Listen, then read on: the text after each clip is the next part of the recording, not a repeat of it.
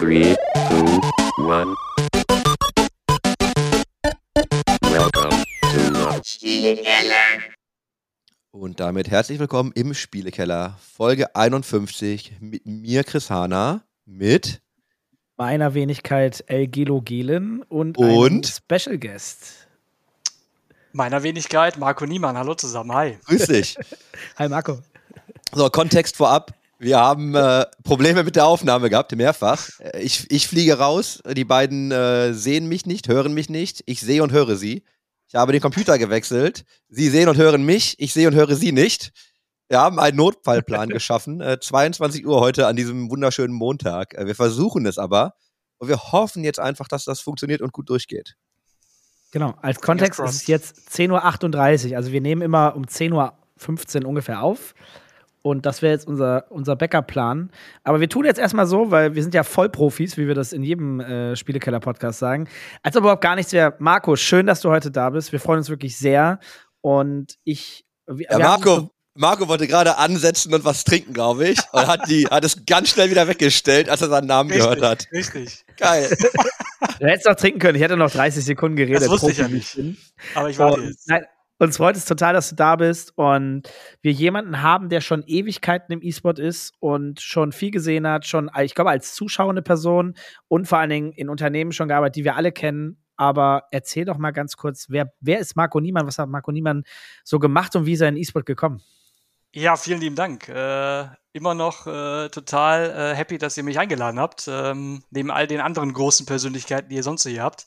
Ähm, ja, ich bin jetzt auch schon seit, ich glaube, über elf Jahren im E-Sport unterwegs. Äh, angefangen, äh, ich sag mal, professionell mit der ESL. Ähm, dort war mein Einstieg quasi damals und das war eine richtig geile Zeit, weil das war noch ja, vor elf Jahren war das noch echt klein, ne? Da haben wir uns äh, über, über ganz kleine Sponsorings damals gefreut und gefühlt den Champagner geköpft, als wir ein paar Euro eingesammelt haben. Fünf Jahre später, das war dann, wo ich dann irgendwann gegangen bin, da war Mercedes-Benz, Vodafone und Co. mit an Bord. Da ging es um Multimillionen-Verträge.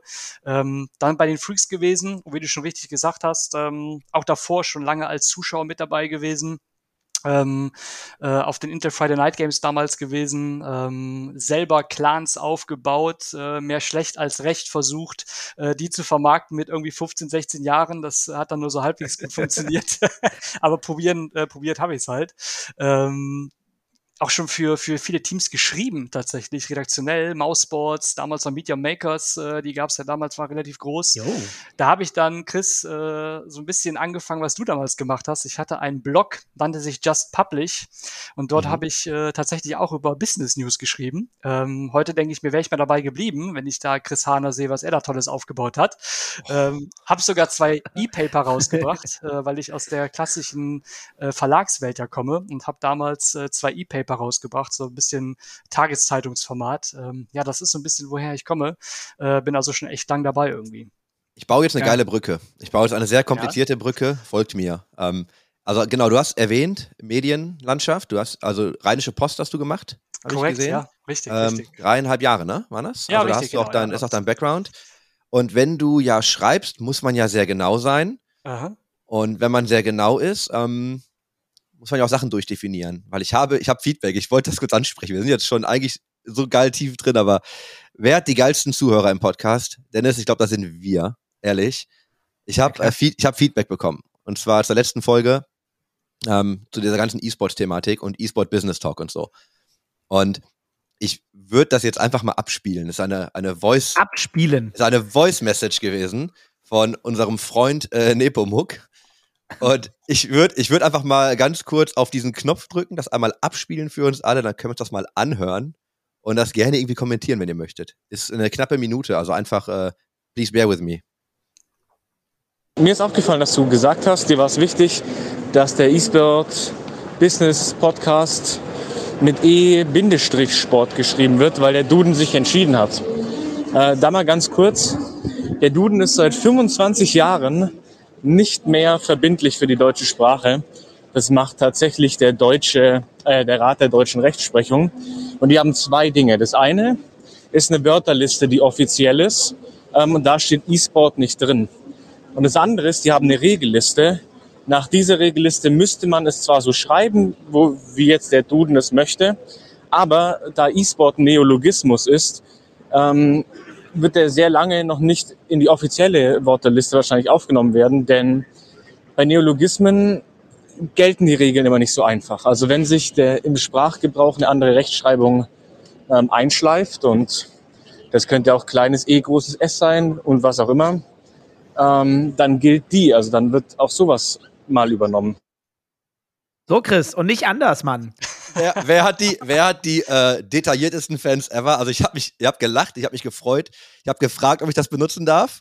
Ähm, aber weißt du Bescheid, ne? Also tatsächlich, ja, Schachmatt. Also ich muss Ja. jetzt leider, glaube ich, äh, das war's für mich.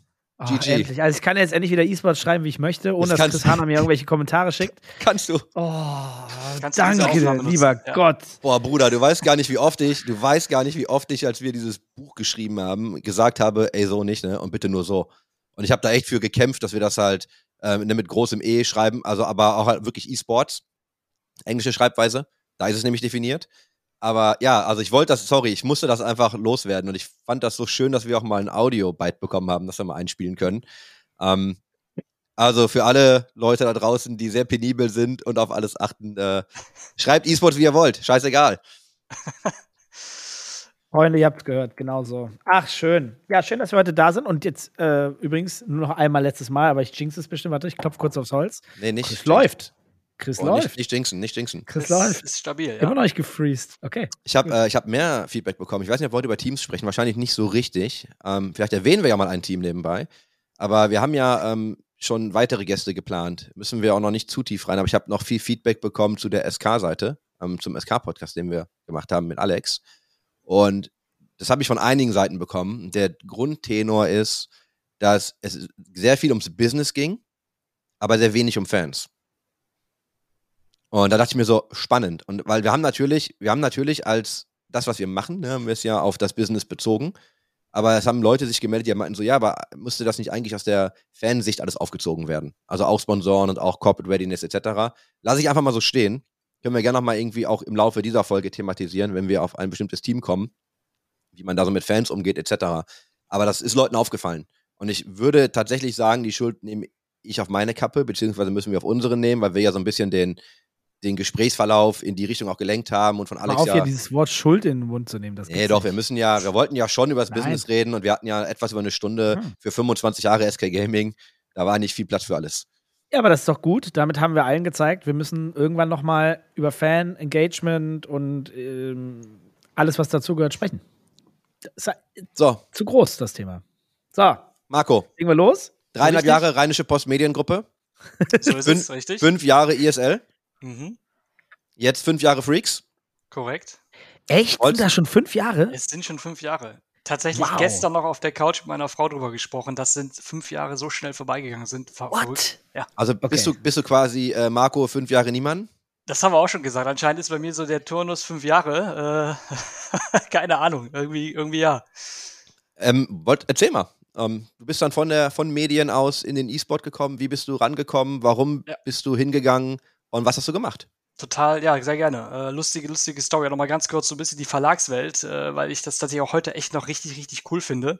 Äh, auch heute noch immer wieder mal ein Printprodukt äh, lese, wahrscheinlich, weil ich auch daherkomme. Ähm, war eine mega geile Zeit auch damals. Ne? Das war, glaube ich, das hat mich so geprägt. Ähm, jetzt wisst ihr, ich bin irgendwie auch ein Verkäufer im Herzen. Äh, hätte ich übrigens nie gedacht, weil als ich die Ausbildung bei der Rheinischen Post angefangen habe, über die ich mich extrem gefreut habe, dass ich die bekommen habe. Denn ich muss äh, gestehen, äh, ich war nicht der, der Beste vielleicht in der Schule, eher so durchschnittlich und neben mir waren nur die ganzen Einser-Abiturienten und, und, und Co. Und trotzdem hat die damalige Personalleitung irgendwas äh, in mir gesehen und gesagt, komm, den nehmen wir mit. Ähm, und ich habe am Anfang der Ausbildung gesagt, so, boah, wenn ich hier bleiben kann nach der Ausbildung, dann niemals Verkauf. Ich habe gar keinen Bock zu verkaufen. ich habe gar keinen Bock mit Menschen zu arbeiten. So war meine Einstellung damals. Ja, da war die Ausbildung vorbei und da wurde mir eben angeboten Mediaberatung. Und das war wirklich noch und wirklich hat so viel Spaß gemacht am Ende. Äh, mal ganz böse, andere Mediaberater werden mich wahrscheinlich dafür lynchen, äh, so ein bisschen der klassische Staubsaugerverkauf, ne, am, an der, an der, an der Haustür. Da bin ich wirklich in alle Geschäfte rund um Düsseldorf, Meerburg, das waren so meine Gebiete, reingelaufen und habe halt Anzeigen verkauft in der, in der RP. Ähm, und das hat mich am Ende, glaube ich, so geprägt, das hat auch viel ähm, Scheu von mir weggenommen, einfach auf Menschen zuzugehen. Ähm, das war prägend. Ja, aber dann wie gesagt, ich war schon immer E-Sport begeistert. Ich war leider nie so gut im, im Spielen selber wie Dennis. Äh, also die Profikarriere hat, hat bei mir nicht funktioniert leider. Ich habe mich schon ganz früh, als ich wirklich noch echt, echt jung war, für das Business dahinter äh, interessiert. Deswegen fand ich den äh, SK-Podcast äh, auch mega interessant übrigens, äh, weil er sehr stark aufs Business fokussiert war. Ähm, und ähm, hab damals halt gesehen, die ESL, Turtle Entertainment damals noch, die suchen ähm, jemanden im Verkauf, einen Sales Manager. Und ich sagte so, ich probiere das jetzt einfach mal. Entgegen tatsächlich einige auch engste Familie und Co., die sagten, boah, bist du sicher, den Verlag zu verlassen, die große rheinische Post. Ich meine, das ist ein 1000 äh, das ist kein kleiner Laden. Ähm, und du willst wohin? Turtle Entertainment? Was ist das denn? Ich habe dann ein paar Jahre später von meinem damaligen Chef von der RP ähm, äh, erfahren, die dachten wirklich, das wäre eine Art Zoohandlung als sie den Namen das erste Mal gehört haben. Also das war auch richtig gut. Das war auch nochmal ein. Du musst aber auch fairerweise dazu sagen, dass der Name ja, also wenn man weiß, wo er herkommt, ist ja auch irgendwie okay, ne, dass man so diese Schildkröte als Symbol Ja, nimmt. ja. Aber grundsätzlich ist das ja auch erstmal abstrus, fast würde ich behaupten, für das, was die Total. Company eigentlich gemacht hat. Absolut, stimme ich dir voll zu. Ja, aber das habe ich auch noch nicht gehört, dass man dachte, dass es vielleicht eine Zuhandlung wäre. Äh, fand ich Geil. aber gut. Mega. Ähm, ja, und habe mich dann dort beworben, wurde eingeladen ähm, und auf einmal saß dann Nick Adams äh, vor mir. Äh, das war auch so ein Moment, wo ich dachte so, Moment mal, der erzählt mir gerade, der würde mein Chef werden, wenn sie mich nehmen. Das ist doch der Nick, den ich auf Giga und Co. damals verfolgt habe. Ähm, ja, es hat irgendwie geklappt. Und äh, ich war mega happy. Wie gesagt, es gab einige in meinem Umfeld, die sagten, ha, bist du sicher? Ähm, das war jetzt auch nicht so der klassische Gehaltssprung, sage ich mal im ersten Moment, äh, wie das vielleicht andere machen, wenn sie einen Job wechseln. Ähm, aber ja, es hat einfach Spaß gemacht und ich habe äh, dann irgendwann gemerkt, hier ist richtig Musik irgendwie drin. Ähm, das war mir am Anfang gar nicht, glaube ich, selber so bewusst. Ich hatte einfach Bock auf E-Sport, wollte was anderes machen, äh, hab's halt versucht und dann habe ich irgendwie nach ein paar Monaten äh, gemerkt, boah, hier ist richtig was drin, hier kann richtig was bewegt werden. Hier kannst du ähm, als, als Einzelperson echt was äh, mitgestalten. Und das hat bei mir irgendwas getriggert. Und dann habe ich tatsächlich losgelegt und äh, echt viel gemacht, viel gearbeitet. Ähm, ich glaube, ich hatte einfach mega Glück, äh, auch zu der Zeit, äh, dass die ESL noch relativ klein war. Ich habe mit, ähm, auch heute ja noch, wenn ich jetzt, wenn wir gleich über Freaks sprechen, da reden wir von einem Michael Hennig oder einem Matthias Remmert, äh, besser bekannt als Knochen. Ich habe halt in meiner Karriere, ich glaube, das äh, können nicht viele mehr heutzutage so machen. Ich habe mit einem Ralf Reichert sehr eng gearbeitet, mit einem Nick Adams, wie gesagt, äh, einen äh, Matthias Remmert oder Michael Hennig. Ich habe wirklich mit ein paar Leuten gearbeitet, die diese Szene groß gemacht haben. Mhm. Und äh, da kann ich für mich immer nur sagen, da bin ich richtig happy drüber und habe da echt Glück gehabt. Ja, dann war das so bei der ESL, wie gesagt. Na, anfangs haben wir ganz kleine Deals gemacht, da ging es um ein paar tausend Euro und da haben wir, wie gesagt, fast einen Champagner für aufgemacht, weil wir uns so gefreut haben. Äh, und dann nur fünf Jahre später, ne, Stadien-Events, äh, ich weiß noch, die Langsys Arena, äh, ESL von Cologne damals noch, da hatte ich wirklich Tränen in den Augen. Als ich da stand und das erste Mal diese Opening-Zeremonie gesehen habe, in dieser dunklen Langsys Arena mit dieser Bühne, ähm, das war Wahnsinn.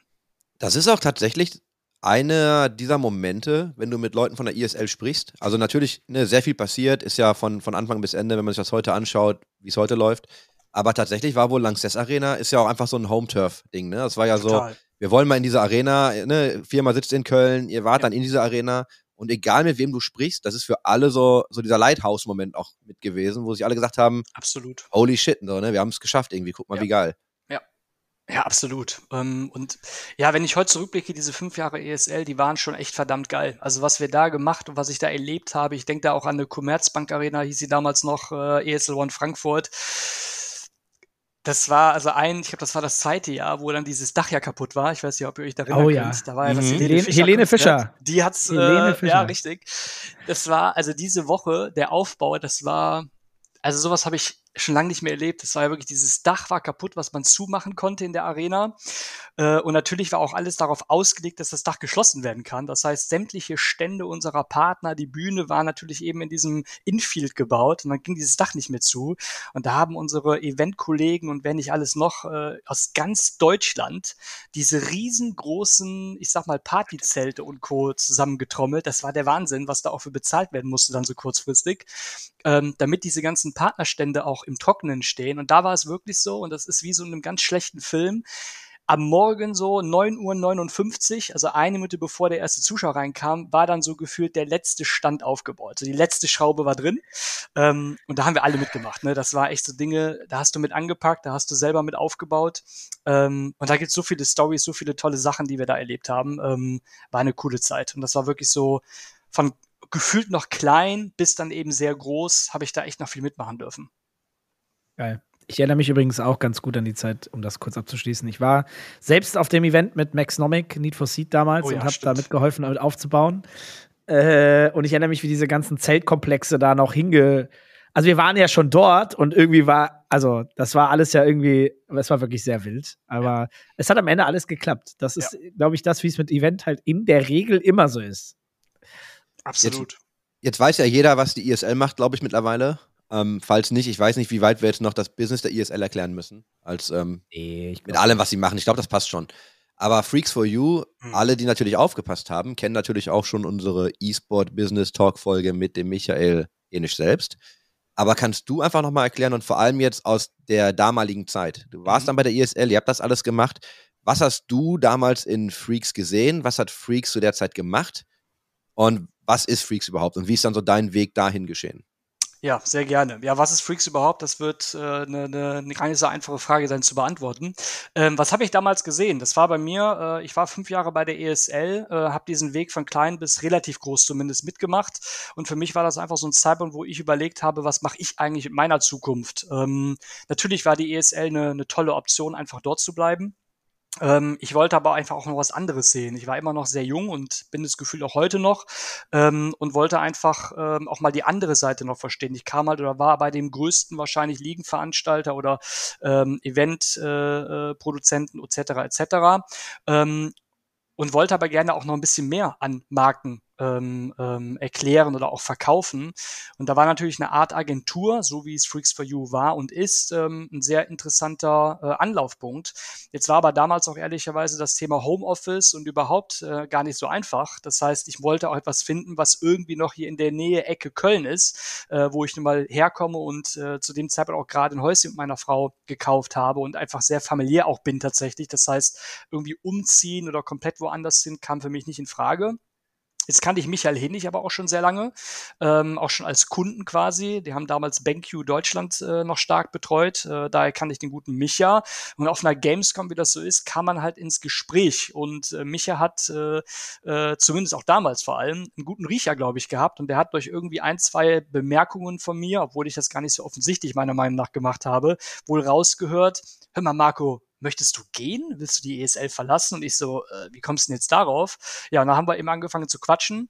Äh, dann kam dann irgendwann auch dieses Thema, hör mal, ich würde auch gerne in Köln was aufmachen, ne? Nähe zur Gamescom, zur ESL, wichtiger Partner und überhaupt. Der, die Industrie ist auch stark in Köln äh, vertreten.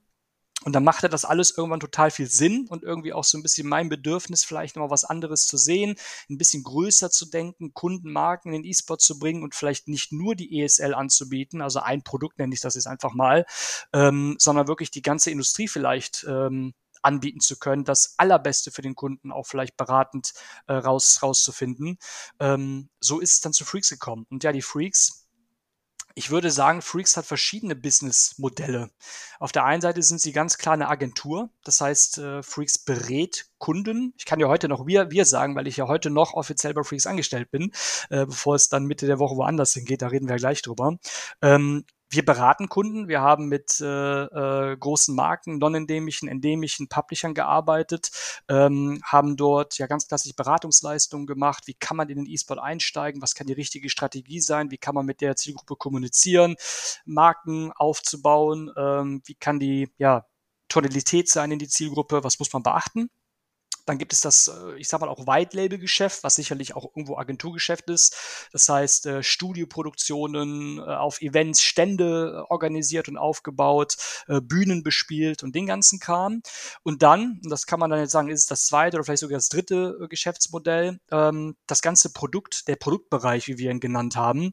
Ähm, da kennen sicherlich einige die Prime League, die VRL, ähm, jetzt mittlerweile Lizenznehmer der ESL, das heißt die ESL-Meisterschaft in Deutschland Deutschland wird von den Freaks äh, gemacht, die DreamHack wird von den, von den Freaks gemacht in Deutschland, ähm, ja, Produkte bauen und dort natürlich auch die Monetarisierung, das heißt Sponsorings verkaufen. Das heißt, Freaks ist doch relativ komplex aufgestellt und machen relativ viel. Ja, ich sag immer, wenn mich Leute fragen, was die Freaks machen, glaube ich, ist meine Standardantwort immer, haben so ziemlich überall in Deutschland die Finger mit drin. Ja, definitiv. Was E-Sports angeht. Da hast du vollkommen recht. Das ist, äh, auch als ich angefangen habe bei den Freaks, äh, muss ich sagen, war ich doch immer wieder erstaunt, weil äh, die Freaks wirklich in, in so vielen Dingen mitreden, und das meine ich positiv, mitreden und die, und die Finger im Spiel haben. Das weiß halt nur einfach keiner. Also wenn ich bedenke, was, was die Freaks alles machen, auch was die mittlerweile für Produktionen machen, für große Publisher, darf man leider nicht so offen drüber reden, ähm, äh, sonst würde ich jetzt sagen, um wen es da geht, aber der eine oder weiß es sowieso. Ähm, das sind wirklich mit die größten und äh, krassesten Produktionen, die werden von Freaks im Hintergrund komplett auch betreut gemacht, ähm, aber auch generell gerade in Deutschland. Ähm, also gefühlt in Deutschland, die Freaks sind irgendwie überall mit drin. Und wenn es nur eine Kooperation mal ist, ähm, die sind da echt gut vernetzt, groß, groß aufgestellt. Um, um dann auch, wenn du jetzt gerade so schön gesagt hast, äh, die ganzen verschiedenen IPs, die du erwähnt hast, im deutschen Markt, Freaks, vorher dann bei der ESL, wie genau, vielleicht um das auch nochmal ganz genau zu erklären, ist deine Rolle? Was genau hast du da getan hm. äh, oder tust du da, ähm, um sozusagen deinen Platz in dem Unternehmen äh, zu haben? Ja, super gerne. Ähm, ja, bei der Esel mache ich es kurz und schmerzlos, weil das einfacher ist. Ähm, da war ich immer eigentlich wirklich Verkauf, ne? Also ganz klassisch Verkauf. Hab da das Glück gehabt, dass ich mich da hocharbeiten konnte äh, Richtung einer Abteilungsleitungsrolle. Ähm, aber da war halt immer der Fokus sehr stark Events, äh, Ligen und Co. verkaufen, teilweise Influencer-Kampagnen, diese Sponsorings mit reinzubauen. Ähm, das war bei der ESL vielleicht mal wirklich sehr kurz und knapp. Kannst du ein bisschen Name-Dropping ja. machen? Sorry, so ein bisschen Name-Dropping. Also mit wem hast du da gearbeitet? So welchen mm, Brands? Also einer meiner, ähm, ein Case, den ich immer, immer wieder gerne nehme, weil das für mich einfach genau das aussagt, wie ich auch persönlich an Partnerschaften rangehe, ist äh, PaySafeguard ist jetzt vielleicht äh, für viele nicht so die, die, die krasse Brand, weiß ich nicht, aber für mich war das ein Kunde, der mich eigentlich von meinem ersten Jahr an begleitet hat. Das heißt, wir haben im ersten Jahr, ich kann jetzt vielleicht nicht die genauen Zahlen äh, sagen, aber geht es um ein paar 10.000 Euro. Da ging es um Go for Cup, gab es damals noch. Äh, ich weiß nicht, ob es die mhm. heute noch gibt, die Cups. Ähm, so haben wir angefangen mit wirklich kleinen Sponsorings. Damals war das groß, das war dann eben so ein Deal, wo man gesagt hat, da Köpfe und Champagner. Ähm, bis zum Ende war das ein Multimillionen Kunde bei der ESL, weil sie eben auf die ganzen großen Boote gegangen sind. Und das war für mich so ein Kunde, der hat mich auch geprägt wo wir wirklich, muss man sagen, sehr klein angefangen haben im ersten Jahr und dann vier, fünf Jahre später, wo dann auch, ich sag mal, die Beziehung wirklich auf einer extrem tollen, ähm, ähm, ja, wie soll ich sagen, ähm, Trust-Basis, genau, ja. Ebene war. Da möchte ich dann den Oliver Wolf oder auch den Martin Vittori mal grüßen. Ähm, das waren einfach ganz tolle Ansprechpartner, die auch mir vertraut haben, die der ESL vertraut haben, genauso auch andersrum. Ähm, das waren sowas. Aber andere Sachen, um ein paar andere Sachen zu sagen, die mich auch extrem oder viel Spaß gemacht haben, McDonalds. Ähm, McDonalds ist für mich allerdings auch eine Marke. Äh, ich bin ein absolutes McDonalds-Kind. Ich weiß nicht, wie das für euch war, aber für mich damals, äh, ja, ich bin da ganz offen. Ich weiß, da gibt es auch viele, die das nicht so schön oder nicht so gut finden, was McDonalds macht. Äh, ich finde die Marke geil. Ich esse auch da einfach gerne mal einen Burger, äh, zumal die sich sowieso auch, wenn das Thema Nachhaltigkeit und so weiter echt viel bewegt haben. Ähm, für mich war McDonalds damals in der Kindheit, wenn meine Eltern gesagt haben, so heute geht's mal zu McDonalds, das war für mich ein Happening. Ich weiß nicht, wie das für euch damals war, aber ich das scheint ja heute hab, nicht mehr so zu sein. Aber ich, wollte gerade sagen, ich weiß nicht, ob das heute verrufen ist, aber als ich ja. irgendwie sechs, sieben, acht, neun Jahre war, da habe ich auf jeden Fall auf jeden Fall einmal meinen Geburtstag bei McDonalds Natürlich, gefeiert. genau. Ja, das ja, war das Geilste, was ging. Also mit so einem Karussell da und äh, du hast so eine Krone aufbekommen und du durfst so viel Burger essen, wie du. Ja, du durftest ja sogar einen Burger selbst machen, ne? Du durftest ja dann, glaube ich, Oder so, ja, das auch mal angucken und dann da selber sogar mal einen Burger bauen. Oh, genau. Was ja, Größeres gab's ja nicht. Ja. Damals als Kind war das schon echt heftig. Also, ja. also ich stehe McDonald's, aber diese McDonald's Dänemark Aktivierung damals, ich weiß, hast du jetzt wahrscheinlich gar nichts mit zu tun, aber die war ja auch richtig Richtig. mega geil, ne? also wo sie dann so cool. von von Eco Round, Full Buy und so, und dann haben sie halt ähm, Bilder von ihren Menüs abgebildet und haben das halt komplett in diese Counter-Strike-Terminologie umgebaut. Das ist auch bis heute so eine Aktivierung, wo ich immer denke, ey, genau so geht native Integration in Produkte. Ja. Also so muss das eigentlich sein.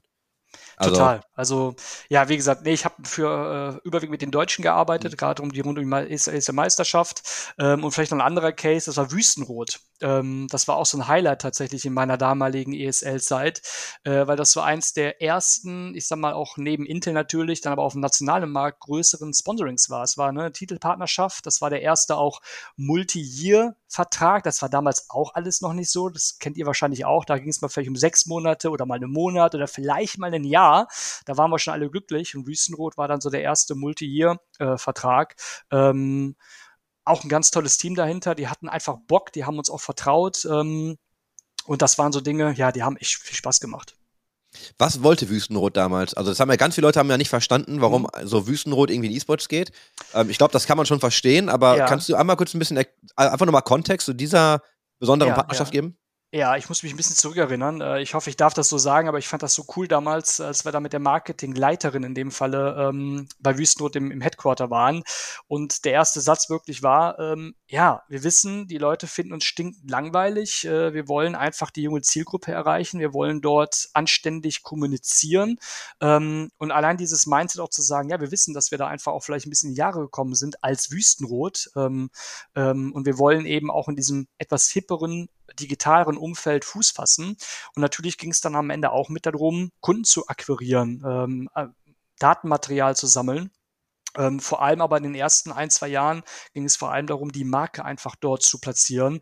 Denn natürlich in Wüstenrot, ich meine, ich kenne Wüstenrot oder kannte Wüstenrot damals schon, aber viele kennen natürlich vielleicht eher die Allianz oder andere große Versicherer und äh, ähm, beschäftigen sich vielleicht damit zuerst. Und ich finde, da hat Wüstenrot sehr viel, mh, ich nenne es mal Pioniergeist vielleicht sogar auch äh, an den Tag gelegt, als einer der oder wahrscheinlich die erste Versicherung wirklich groß in E-Sport zu gehen und sich dort zu platzieren, auszuprobieren, zu kommunizieren und diese junge Zielgruppe eben für sich zu begeistern, wo vielleicht die großen Versicherer noch nicht so weit waren oder die ganz großen.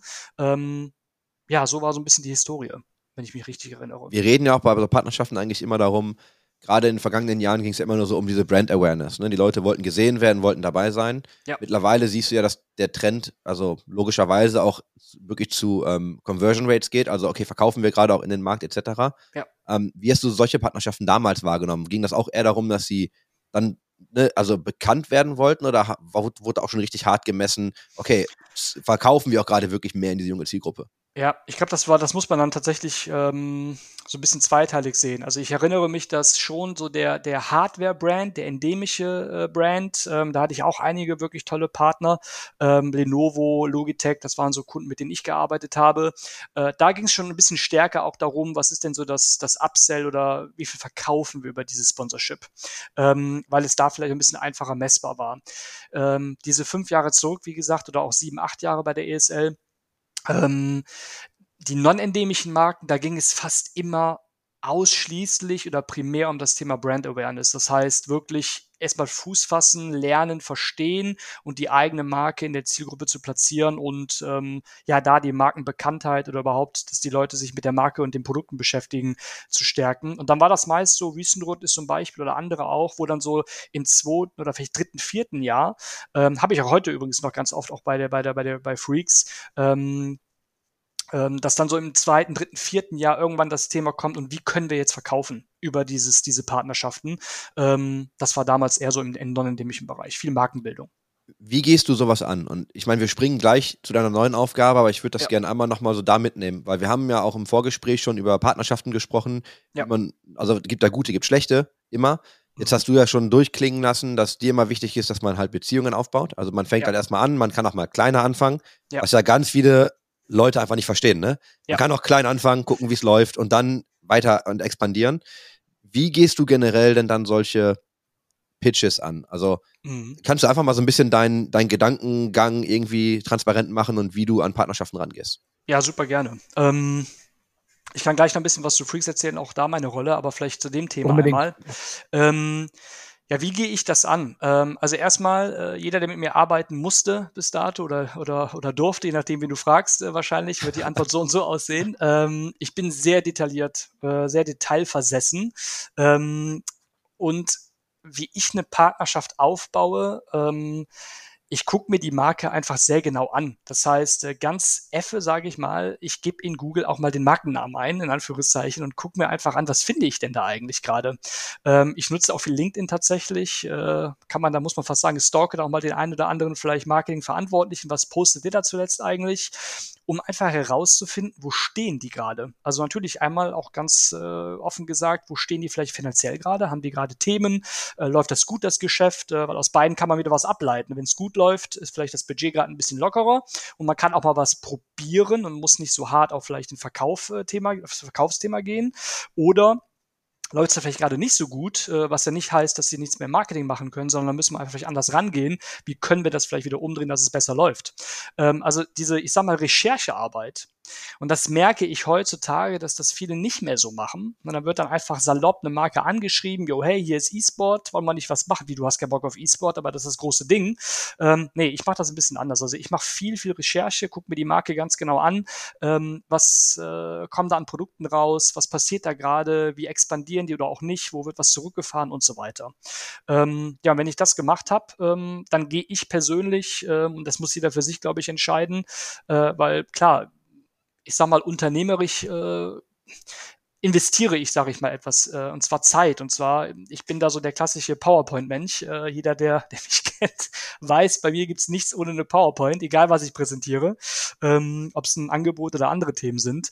Ähm, ich gehe mal ein bisschen Vorleistung. Ich äh, fühle mich mal besser, wenn ich schon mal eine, eine Art PowerPoint gebaut habe rund um den Kunden ähm, und dann wird es aber nicht einfach nur eine Standard-PowerPoint. Ähm, auch wir bei Freaks, aber der ESL, na klar, wir haben alle unsere Standard-Decks. Wir haben alle unsere Decks der, der Produkte und dann kann man da vielleicht vorne noch das Logo des Partners draufsetzen und dann kann man damit theoretisch rausgehen.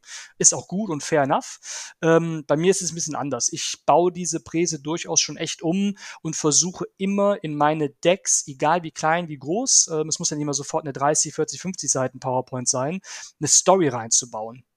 Ähm, warum kannst du, solltest du als Marke das machen? Wo ist der Fit? Welche Themen sehe ich, die da schon passen könnten?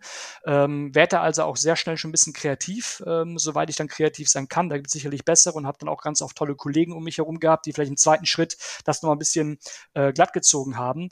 Aber ja, bei mir gibt es halt keine, keine Sache von der Stange, sondern ich beschäftige mich mit der Marke und dann baue ich auch schon ein Angebot, was schon von den Informationen, die ich selber mir sammeln konnte, sehr auf diese Marke abgestimmt ist.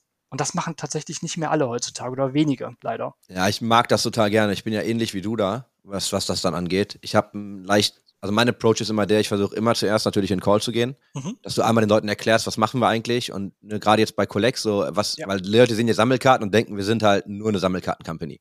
Ja. Wir machen ja viel, viel mehr, auch Infrastruktur dahinter etc. Das heißt, wir helfen den Leuten erstmal zu verstehen, hier ist, was wir machen, hier, so gehen wir die Dinge an und das ist vielleicht der Mehrwert für dich. Lass uns da mal drüber sprechen, was du eigentlich möchtest. Und dann ne, mache ich, ich bereite mich auch vor. Hm. Dann haben wir diese Gespräche. Dann gibt's halt im Nachgang ein Standarddeck, wo sie nochmal die ganzen Case Studies sehen, ne, damit das noch im Kopf bleibt. Und alles, was danach kommt, ist individualisiert. Ja. Ähnlich wie das erste Gespräch. Und ich nenne jetzt keine Namen. Ich habe jetzt kürzlich in echt einem der schlechtesten Sales Pitches ever gesessen. Da ging es halt wirklich darum, hey, äh, hier ist, das hier könnte euer Company-Name sein, das hier ist ein Banner, da könnte euer Banner sein. Und das war halt so, das war so Cookie-Cutter. Die Sachen waren mhm. halt, die Dinge waren halt schon vorgefertigt. Und es wurde sich auch gar nicht wirklich die Mühe gemacht, auf uns als Company einzugehen. Stellte sich dann auch heraus, tatsächlich im Gespräch, weil ich frage ja dann auch immer sehr direkt, so, habt, habt ihr euch unser Produkt angeguckt? Also wir reden über Counter-Strike, habt ihr unser Produkt gesehen? Und dann war die Antwort nein.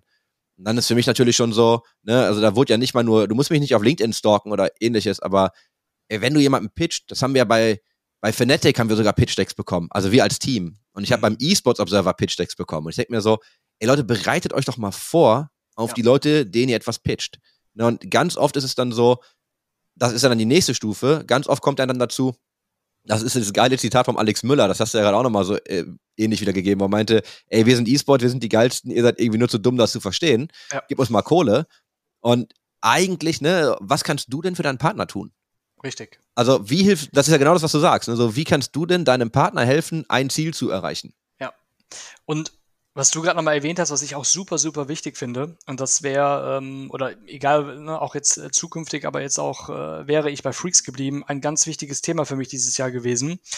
Ähm, Call, also wirklich auch telefonieren, beziehungsweise auch mal beim Kunden sein. Äh, ich habe schon das Gefühl, dass durch die, durch die, durch die Pandemie ähm, wir alle, sage ich jetzt mal, ähm, auch ein bisschen faul geworden sind, sage ich mal. Es ist halt super easy, einfach vom, vom, Schrei vom, vom Stuhl aus vielleicht äh, äh, eine Präse rüber zu schicken, vom, vom Schreibtisch ähm, und dann mal zu gucken, was passiert, vielleicht noch in Call zu gehen.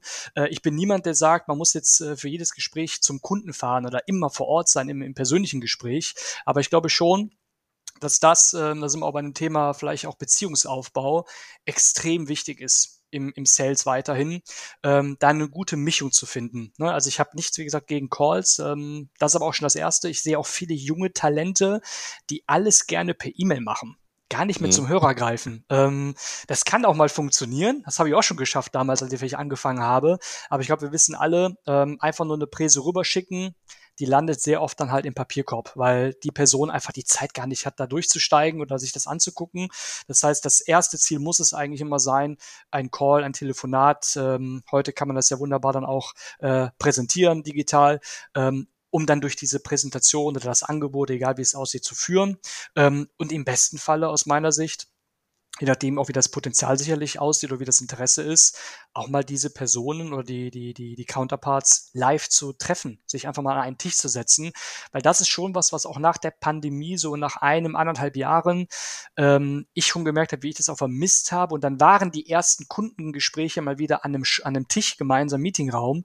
Das ist einfach was essentiell anderes, wenn du dem Leu den Leuten gegenüber sitzt ähm, und mit denen wirklich sprechen kannst. Kann, kann ich mich tatsächlich auch nur anschließen. Ich möchte mir gerade, was so People äh, Management von Marco angeht und wie, wie das so bei ihm funktioniert, ich möchte mal ganz kurz, er hat vorhin gesagt, ja, bestimmt Leute, die gerne mit mir gearbeitet haben oder Leute, die nicht so gerne mit ihm gearbeitet haben. Also durch die Bank weg, was ich so aus der Szene immer mitbekomme und meine Ohren sind ja überall, ähm, arbeiten Menschen mit Marco extrem gerne zusammen. Ich glaube, einer der Gründe ist der, den er gerade genannt hat, dass ihm das halt eben wichtig ist, auch in den persönlichen Austausch zu gehen, Leute zu verstehen und auch zu verstehen, was, was dem Gegenüber wichtig ist. Deswegen äh, kann ich nur schon mal sagen, ich denke, viele, die gerade zu Marco kennen, werden das jetzt hier so bestätigen, ähm, dass es äh, tatsächlich, und da nehme ich vielleicht auch ein bisschen was vorweg, man hörte auch immer raus, dass, wenn Marco irgendwo geht, Leute sehr aktiv darüber nachdenken, auch zu gehen. Ähm, aus alten ESL-Zeiten hörte ich, dass das so war. Da habe ich es gar nicht so richtig wahrgenommen, aber das wurde mir noch mal so zugetragen vor kurzem. Und ja, äh, natürlich bin ich auch gespannt, wie es in der Zukunft aussieht. Aber ja, äh, Menschen, Menschen kaufen in der Regel immer von Menschen. Und es muss natürlich ein Product Fit geben, es muss auch irgendwie Sinn machen, ob es jetzt Awareness ist oder ob es jetzt wirklich Umsatz ist. Manchmal ist es auch einfach nicht die richtige Zeit. Aber wenn du dich einfach bemühst, ich glaube, Leute merken das, also dass du dir Mühe gibst, gerade diese Vorleistung diese Vorarbeit, von der du gesprochen hast. Ne? Man sieht ja. ja, okay, der hat nicht einfach nur mein Logo drauf geslappt, der hat sich wirklich Gedanken gemacht. Dann hast du halt so ein Gespräch. So mein, mein Lieblingsbeispiel ist immer, du gehst in den Laden, willst was kaufen. Der Laden hat das nicht.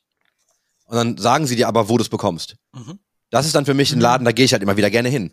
Der Klassiker, ich, ja, mega. Ja, aber, aber es ist so, ne? Mega. Wenn, wenn dir jemand ja. wirklich sagt, hey, ich hab das nicht, aber geh mal hier um die Ecke in den Laden, da findest du das, dann denke ich mir so, geil, du bist weiterhin meine erste Anlaufstelle, mhm. weil ich weiß, dass wenn du es nicht hast, du mir hilfst, aber wenn du es hast, kaufe ich es gerne bei dir.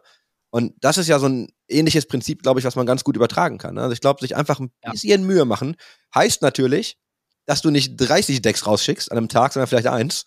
Aber dafür ist es halt ein bisschen zielgenauer. Ne? Das passt halt einfach deutlich besser. Und es Absolut. ist in der Regel auch einfach ein höherer Mehrwert. Sehe ich, sehe ich so wie du. Danke, Dennis, für die netten Worte. Gut, dass es ein Podcast, Podcast ist, dann sehen die Leute nicht, wie rot ich gerade bin. Äh, freut mich immer, sowas zu hören, natürlich.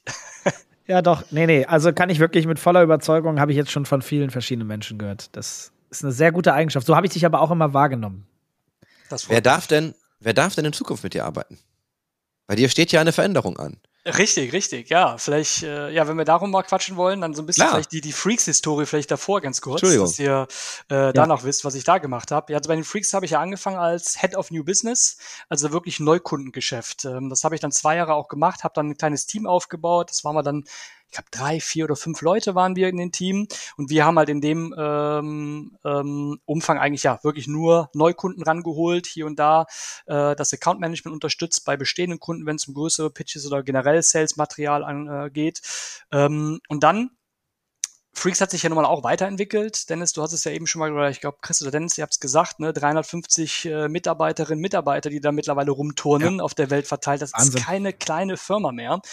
Ähm, ja, und vor drei Jahren äh, haben wir uns dann eben auch zusammengesetzt und überlegt, okay, äh, was müssen wir eigentlich tun, um dann auch vielleicht im kommerziellen Bereich ähm, gewappnet zu sein, uns da richtig aufzustellen. Und da hat sich dann diese Chance ergeben, einen Commercial-Bereich oder Commercial Unit ähm, innerhalb von Freaks aufzubauen. Das heißt, alle Verkaufs verkaufsgetriebenen Abteilungen, die da irgendwie zugehörig sind, unter einem Dach zu, zu ähm, gliedern.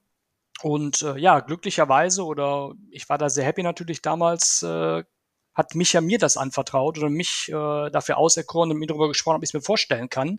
Ähm, sicherlich damals gar nicht so, dass ich sagte, darauf habe ich jetzt gewartet, das muss es sein. Aber ich bin halt auch jemand, wenn sich Chancen ergeben und ich daran glaube und Bock habe, dann probiere ich es. Und so kam ich dann in diese, diese VP-Rolle bei den Freaks. Ähm, und habe dann dort angefangen, den Sales-Bereich aufzubauen. Ähm, Jetzt am Ende, das wissen glaube ich auch gar nicht so viele, äh, ähm, das waren am Ende in diesem Bereich Commercial neun Abteilungen, äh, irgendwie 75, 80 Leute, die da gearbeitet haben, in unterschiedlichen, ne? also wir hatten Projektmanagement dabei, Account Management, New Business, Publisher Relations, ähm, Legal, Commercial Operations, also wirklich diverse Abteilungen. Ähm, das war echt ein großes, großes Thema. Ähm, und da kam dann so nach diesen drei Jahren, Mitte letzten Jahres, ähm, vielleicht, wenn ich kann jetzt ein bisschen dranhängen, äh, Chris, dann kann ich quasi darüber wunderbar herleiten, wo, ich habe auch. Ich habe auch noch eine Frage dazwischen. Ja, dann gerne. bitte, dann, dann mach erst die also, Frage. Also, weil du, du erzählst das immer so. Wir haben das ja hier im Podcast ganz oft, dass die Leute über ihr Business sprechen, weil sie es ja. ja eben machen und auch total tief drinstecken. Mhm. mhm. klingt immer sehr leicht. Jetzt hast du natürlich schon gesagt, war eine große Aufgabe, aber wenn du jetzt die Freaks nimmst und du nimmst all die Dinge, die Freaks macht, und du baust dann eine, eine große Sales-Organisation darüber. Dann gerade jemand, ne, der jetzt wie du gesagt hast, hey, ich bin sehr penibel, ich gehe in Vorarbeit, ich bereite mich immer gut auf Sachen vor. Wie komplex ist eigentlich diese Aufgabe, dann da eine Unit quasi über das komplette Konstrukt zu stülpen? Ja, definitiv. Äh, sehen die Leute jetzt auch nicht, aber wenn sie sehen würden, wie grau ich mittlerweile bin, äh, in meinen Mit-30ern quasi, äh, ist das tatsächlich anstrengend gewesen. ich sag zwar immer, auch meine Frau hat ein bisschen Schuld, äh, Grüße gehen raus, aber ich glaube, dass auch der Job da äh, ein bisschen mit, mit beigetragen hat. Ja, du hast vollkommen recht, das ist schon sehr komplex und äh, ich kam da sicherlich auch das eine oder andere Mal an meine Grenzen, sage ich mal. Ähm, jetzt ist, glaube ich, der Chris weg, oder? Ist er jo. Standbild? Ja, der kommt wieder. Der kommt, der wieder. kommt wieder. Hoffen wir, dass er wiederkommt. Ähm, ja, aber du bist mittendrin, das passt gut. Yes. Ähm, ja, also es ist super komplex, weil am Ende, wie ich es eben schon mal eingangs erwähnt habe, Freaks eben auch sehr komplex aufgestellt ist, verschiedene Geschäftsbereiche und ähm, wir haben auch in diesen drei Jahren, in denen ich jetzt äh, die Verantwortung für den Commercial-Bereich habe, immer mal wieder auch Dinge umgestellt oder versucht, auf die Gegebenheiten einzugehen, weil wie das halt so ist, ne? heute verkaufen wir Kunden eine Agenturdienstleistung ähm, und morgen äh, müssen wir eigentlich ein Sponsoring für die Lübeck verkaufen. Das clincht auch mal und da muss man immer noch gucken, wie können wir da ähm, eine gute äh, Linie ziehen, äh, auf was fokussieren wir uns jetzt gerade, wie ähm, ja nutzen wir unsere Stunden möglichst ähm, ähm, effizient auch, sage ich mal. Ähm, und das war definitiv, also wie Chris es angesprochen hat, dadurch, dass das so groß ist, komplex und äh, hat auch schon mal für Kopfschmerzen gesorgt. Ähm, aber ich denke, wenn man sich so ein bisschen anschaut, auch wie wir dann gewachsen sind als Firma, ähm, haben wir das als Gesamtfirma. Also es liegt ja nicht an mir oder nur an dem Commercial-Bereich, sondern da sind ja alle irgendwie beteiligt, äh, vom Management bis alle anderen Abteilungen und Units glaube ich, ganz gut hinbekommen. Und was, glaube ich, jetzt ansteht bei den Freaks, ähm, ist sich jetzt eben auch nochmal neu zu erfinden. Sicherlich natürlich auch, weil ich mich entschieden habe, das Unternehmen zu verlassen. Und ich glaube, daraus ergeben sich ja auch immer viele Chancen, ähm, ja, sich jetzt neu zu erfinden und für die nächsten fünf Jahre aufzustellen. Und das wird sicherlich auch im Commercial-Bereich ähm, Veränderungen geben. Was sind die größten, größten Projekte, die du bei Freaks for You die letzten fünf Jahre gemacht hast, wo du sagst, okay, wir haben, also klar, das war ein großes Thema, irgendwie ja. neuen, neu, also ne, du alles über, über das ganze Unternehmen stülpen in deinen als VP. Ja. Das ist ja auch ein krasser Step-up gewesen, würde ich jetzt einfach mal Fall. so festhalten. Ja. Und was sind so die größten Errungenschaften und Projekte, die du mit deinen Teams oder deinem Team mhm. erlebt hast? Ähm, ja, also vielleicht zwei, die noch gar nicht so alt sind oder so lange her sind. Ähm, ein Thema, weil ich da selber nochmal, und das, das muss ich auch sagen, in der Rolle des VPs, natürlich der, der direkte Verkauf wurde immer weniger. Das, was ich nun mal auch sehr gerne mache, das war dann nochmal ein Thema Strauß. Engelbert Strauß, äh, Titelpartner der Prime League. Das war nochmal so ein Kunde oder ein Thema, wo ich nochmal wirklich selbst involviert war. Ähm, und wirklich nochmal ja, richtig, wie soll ich sagen, nicht, dass ich keinen Spaß an den anderen Sachen hatte, aber da hatte ich halt richtig Bock drauf. Ne? Ähm, das ging wirklich, fing an, erst mit Henning Strauß direkt zu telefonieren, zu sprechen. Das war wirklich von oberster Stelle, ähm, der den Wunsch hatte, sich mit dem Thema auseinanderzusetzen, zu schauen, was geht da eigentlich. Und dann dieser ganze Prozess, jetzt ist Strauß, und das habe ich ja auch viel darüber gelernt, ich kenne Strauß, weil ich komme aus einer Handwerkerfamilie. Äh, Strauß war mir immer ein Begriff. Ne? Das ist für mich ganz klar die, die Berufsbekleidung. Ähm, aber das ist so ein cooles Unternehmen. Als ich da in Biebergemünd war und mir diese Factory angeschaut habe, deren Headquarter angeschaut habe, was die da aufgebaut haben, da habe ich sofort einfach nochmal Doppelmotivation gehabt, weil ich das einfach toll fand, wie die mit Leuten umgehen, Nein. mit ihren Mitarbeitern und überhaupt, was da aufgebaut wurde als Marke. Ähm, und als das geklappt hat, dass sie wirklich sich entschieden haben, wir machen das, wir wollen in die Prime League gehen, wir wollen sogar mit euch auch wirklich was entwickeln. Ihr habt das vielleicht gesehen, das Studio, ähm, das ist ja auch dank Strauß dieses Deals nochmal wirklich von der Qualität ein ganz Stück, eine ganze Ecke nach vorne gebracht worden. Ähm, das ist ein Deal, auf den bin ich ungemein stolz. Ähm, Im Sinne von, auch für die gesamte Industrie, für alle Beteiligten, für die Marke Strauß, äh, die da auch viel, gerade im Employer Branding, extrem tolles Feedback bekommen haben. Ähm, das war auf jeden Fall etwas, wo ich, glaube ich, noch lange von, von berichten werde. Ja? Nee, ich wollte ich wollt nur ganz kurz sagen, ähm, das ist was, was ich gar nicht so richtig auf dem Schirm hatte, aber das kam jetzt kürzlich hoch, ähm, mhm. wirklich im Gespräch meiner eigenen Familie, wo es halt, ne, also auch aus Handwerkersicht kennt jeder irgendwie ähm, Strauß als Company. Ja, ja. Aber die erfinden sich ja auch außerhalb ähm, von dem Bereich einfach neu gerade. Ne? Ich sehe halt Korrekt. mittlerweile auch extrem viele Leute einfach in Klamotten von Strauß. Ja. Aber halt so Streetwear-Style, ne? Also die halt wirklich das einfach draußen tragen. Richtig. Und du siehst ja auch, dass die Sachen immer irgendwie style, also deutlich stylischer geworden sind, als sie vielleicht mal irgendwie nur fürs reine Handwerk waren. Ja. Und das war mir am Anfang gar nicht so bewusst. Ich hatte mir auch erst gedacht, so, ah, was machen die denn jetzt im E-Sport? Und hab dann aber natürlich auch mit, ach nee, shit, die sind generell einfach auf so einem, auf Total. so einem Trip. Also die sind gerade einfach dabei, sich ich will nicht sagen neu zu erfinden, aber aus meiner Sicht, und da bin ich ja dann eigentlich vielleicht ein ganz guter Case, weil dadurch, dass das alles passiert ist, habe ich mich anders mit dem Unternehmen auseinandergesetzt und auch erstmal gecheckt, ah, Moment, da passiert ja noch viel mehr links und rechts drumherum. Das war mir Richtig. nämlich überhaupt nicht bewusst. Ich kannte die nämlich auch immer nur, wie du es gesagt hast, aus diesem Handwerker-Kontext. Und für mich war das erst so ein, ich denke so, ah, ein komischer Fit. Ja, ja, absolut. Also genauso ist es dann auch. Ne? Und das, das war auch, als ich mich mit der, mit der Marke und was da so passiert und dann auch da das Glück, dass Henning Strauß ähm, das euch auch aus der eigenen ähm, äh, Warte nochmal erklärt, erzählt hat, wohin die gerade gehen, was die gerade machen. Ähm, ich war da wirklich fasziniert, muss ich sagen, von dem, was die da gerade verändern, wie die, wie die das Thema angehen. Ähm, ja, ein anderer oder ein anderes Projekt vielleicht, was ich persönlich auch äh, extrem spannend und auch wirklich toll fand, ist die Gamevasion. Jetzt vielleicht mal nicht die klassische Marke, mit der ich gearbeitet habe, sondern ihr wisst es alle, irgendwann kam diese Pandemie, Corona hat uns alle irgendwie getroffen. Und dann hieß es auf einmal, die äh, Gamescom fällt aus. Und für uns bei den Freaks war die Gamescom tatsächlich eins der wichtigsten Events im Jahr. Da haben wir als Freaks wirklich einige Millionchen an Umsatz gemacht. Und natürlich, als das dann kam, die äh, Gamescom fällt aus, da waren wir alle mal kurz geschockt, aber wirklich auch nur kurz, weil das war auch so ein Moment, wo ich dachte, so geil, ne, das macht richtig Spaß hier, weil wir dann einfach auch alle, ich sag mal, Mund abgeputzt und was machen wir jetzt? Wie können wir das jetzt auffangen? Was tun wir? Und damals kamen dann die Gespräche mit äh, den Kollegen von Instinct 3 und den Rocket Beans irgendwie zustande, die auch vor ähnlichen Herausforderungen standen ähm, und haben gesagt, so was machen wir denn? Jetzt können wir was zusammen machen. Und daraus ist dann die Gamevasion entstanden so ein bisschen quasi sollte das die Idee, die digitale Gamescom quasi sein. Ähm, bei uns im Studio in Spandau, äh, Berlin-Spandau und dann eben auch in, in Hamburg bei den Rocket Beans. Parallel aus beiden Studios sämtliche Influencer dieser drei Parteien an einem Ort oder eben auch an unterschiedlichen Orten, verschiedenste Formate. Ähm, und das war auch, muss ich sagen, ein wilder Ritt. Ne? Also ich finde das Produkt am Ende, was dabei rausgekommen ist, war unglaublich geil. Also die Stories, die da geschrieben wurden, die Influencer, wie sie sich eingebracht haben, fand ich mega.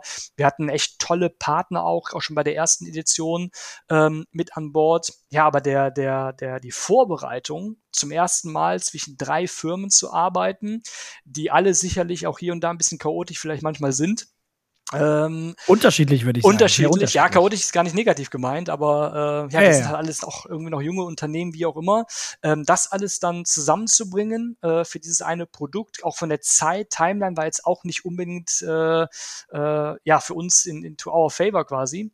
Ähm, aber was wir daraus geballert haben, fand ich dann diese Tage, diese Gamescom-Woche, das war einfach cool. Und vor allem auch die Markenpartner, die wir hatten, haben ja sogar dann auch ähm, ein paar Awards gewonnen, gemeinsam mit Samsung, unserem oder einem der größeren Partner. Ähm, das war auch so ein Projekt, was ich extrem toll fand. Wenn ich das richtig im Kopf habe, ich habe mal gehört, dass, ich glaube, zwei Gamevasion gab es, korrekt? Ähm, lass mich überlegen. Äh, 2019, glaube ich, die erste. Letztes Jahr haben wir ein die dritte Überausgabe schon gehabt, oder? Wir wollten die dritte machen, glaube ich. Die dritte war jetzt genau. geplant für die DreamHack und, und dann, ja. Genau, und ich habe gehört, die erste war finanziell noch ein bisschen anstrengend, ja. aber halt Leute hatten zu tun und ich hörte, die zweite war auch wirtschaftlich schon im zweiten Jahr ein ja. ganz guter Erfolg, Tatsache. was natürlich auch tatsächlich recht krass ist, weil man stößt ja sowas aus dem Nichts heraus Absolut. mit drei Parteien ja. und das direkt profitabel hinzubekommen, finde ich tatsächlich auch bemerkenswert. Ja. ja, vielen Dank. Also wie gesagt, das, äh, also das kann man ja sehen, was man auch schaffen kann. Ja, definitiv. Ja. ja. Ähm, oh, wir, ich, dann, dann woll, wolltest du noch oder wollen wir jetzt? Ah, weil genau, sorry, ich, ich springe jetzt rüber. Genau, super, genau. Jetzt rüber. Das wollte ich nämlich auch. Okay, ich springe jetzt gerne rüber, weil ich greife noch mal auf. Du hast gesagt, ähm, ja, du bist ja Detail, äh, Detail verliebt mhm. und gleichzeitig äh, bist du auch gerne an der Front und verkaufst gerne. Und das macht dir sehr viel Spaß. So habe ich dich auch kennengelernt. Das ist auch das Feedback, das ich von vielen Leuten bekomme. Mhm. Auch wenn du einen fantastischen Job äh, gemacht hast. Aber ich glaube, das ist etwas, was dich schon immer motiviert hat. Und jetzt gibt es eine Änderung äh, richtig, richtig. bei dir im, im Leben. Und kann die damit auch zusammenhängen zum Teil? Was genau wirst du in Zukunft machen und warum? Definitiv. Also sie hängt auf jeden Fall auch damit zusammen und dann eben das andere Thema, das hatte ich Dennis schon mal am Telefon gesagt. Also letztes Jahr, Mitte letzten Jahres, da war so für mich auch ein Punkt, ähm, wo ich halt auch überlegt habe, wie geht es eigentlich für mich dann auch in Zukunft weiter? Ähm, ist es A-Freaks, was ich mir natürlich gut vorstellen konnte? Ich meine, auch heute, äh, ich gehe da im absoluten Guten, äh, Micha, Henig und ich, äh, ich glaube, wir dürfen uns weiter Freunde auch nennen. Ähm, ich hatte eine geile Zeit bei den Freaks, aber letztes Jahr, Mitte letzten Jahres, gab es noch eine weitere sehr positive News für mich, nämlich, dass äh, meine Frau und ich äh, einen kleinen Sohnemann erwarten.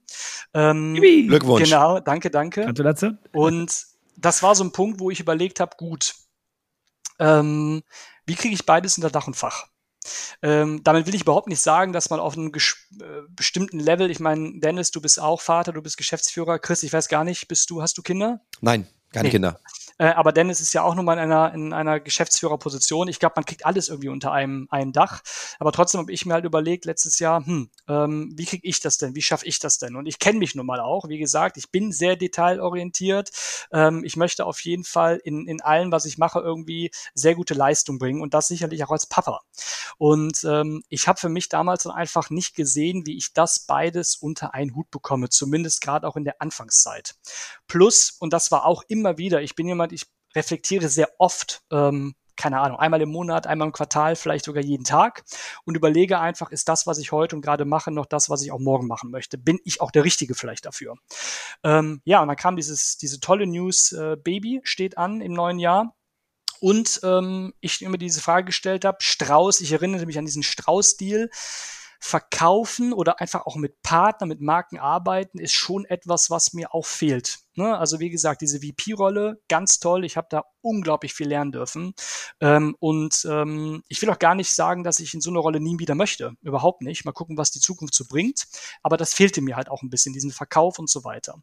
Jetzt hätte es sicherlich die Möglichkeit gegeben, auch irgendwie bei den Freaks da weiterzumachen. Aber ich habe mir halt gesagt, so wie verrückt ich auch manchmal bin, jetzt kommt das Neue, äh, das Neue im Privaten, nämlich das Kind kommt, da machst du auch was äh, beruflich neu. Und wie das dann immer so ist, wenn man dann diese Gedanken hat, ähnlich wie damals mit der ESL und Micha, gab es dann ein Gespräch und das war mit Alban ähm, von G2 Esports.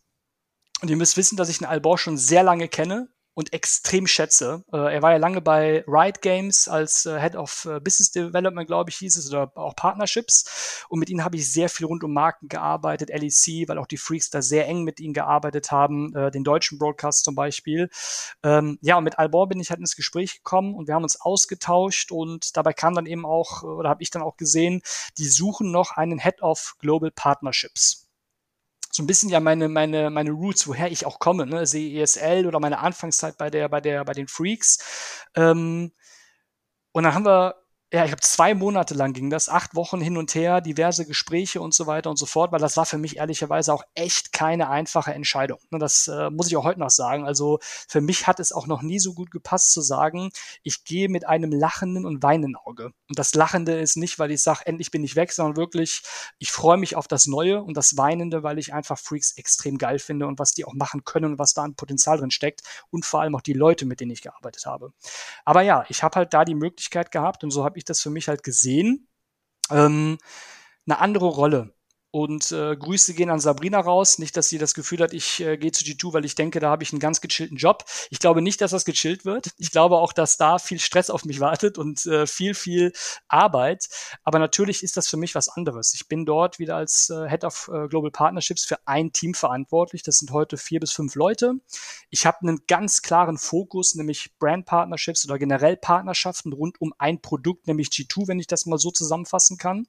Ähm, und kann mich darauf voll fokussieren und habe solche Rollen auch schon mal in der Vergangenheit gehabt bei der ESL oder Freaks. Klar, es ist ein Team, ist was anderes. Auch das reizt mich, auch das mal zu sehen und zu verstehen, wie das eigentlich funktioniert.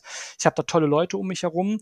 Es wird halt einfach ein anderes Level sein, als es heute ist mit nochmal neun Abteilungen, äh, dann noch das Auslandsgeschäft, die ganze Managementarbeit, die ja auch dazu kommt, diese ganze Unit, das ganze, die ganze Firma nach vorne bringen. Ähm, da wird schon ganz viel von meiner ich sag mal, To-Do-Liste einfach erstmal nicht mehr auf da drauf stehen.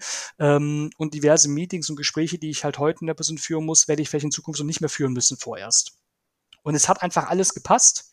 Und ähm, ich glaube, es gibt genug Leute, die auch sagen, boah, in ein E-Sport-Team zu gehen, ist das nicht auch vielleicht ein bisschen riskant oder ist das wirklich sicher und so weiter? Vielleicht sprechen wir heute noch drüber. Ähm, Habe ich mir auch natürlich die Frage gestellt. Vor allem, da bin ich vielleicht sehr deutsch. Ähm, so ein bisschen Sicherheitsgefühl äh, ist mir dann doch auch wichtig, gerade jetzt natürlich mit der Familie, die gerade von, von oder die wir gerade gründen. Ähm, ich glaube, dass G2 wirklich extrem toll aufgestellt ist. Also nicht nur im Management mit der guten Sabrina, ähm, die den Commercial-Bereich auch weiterführt oder Albon als neuer Geschäftsführer, auch die Leute dahinter.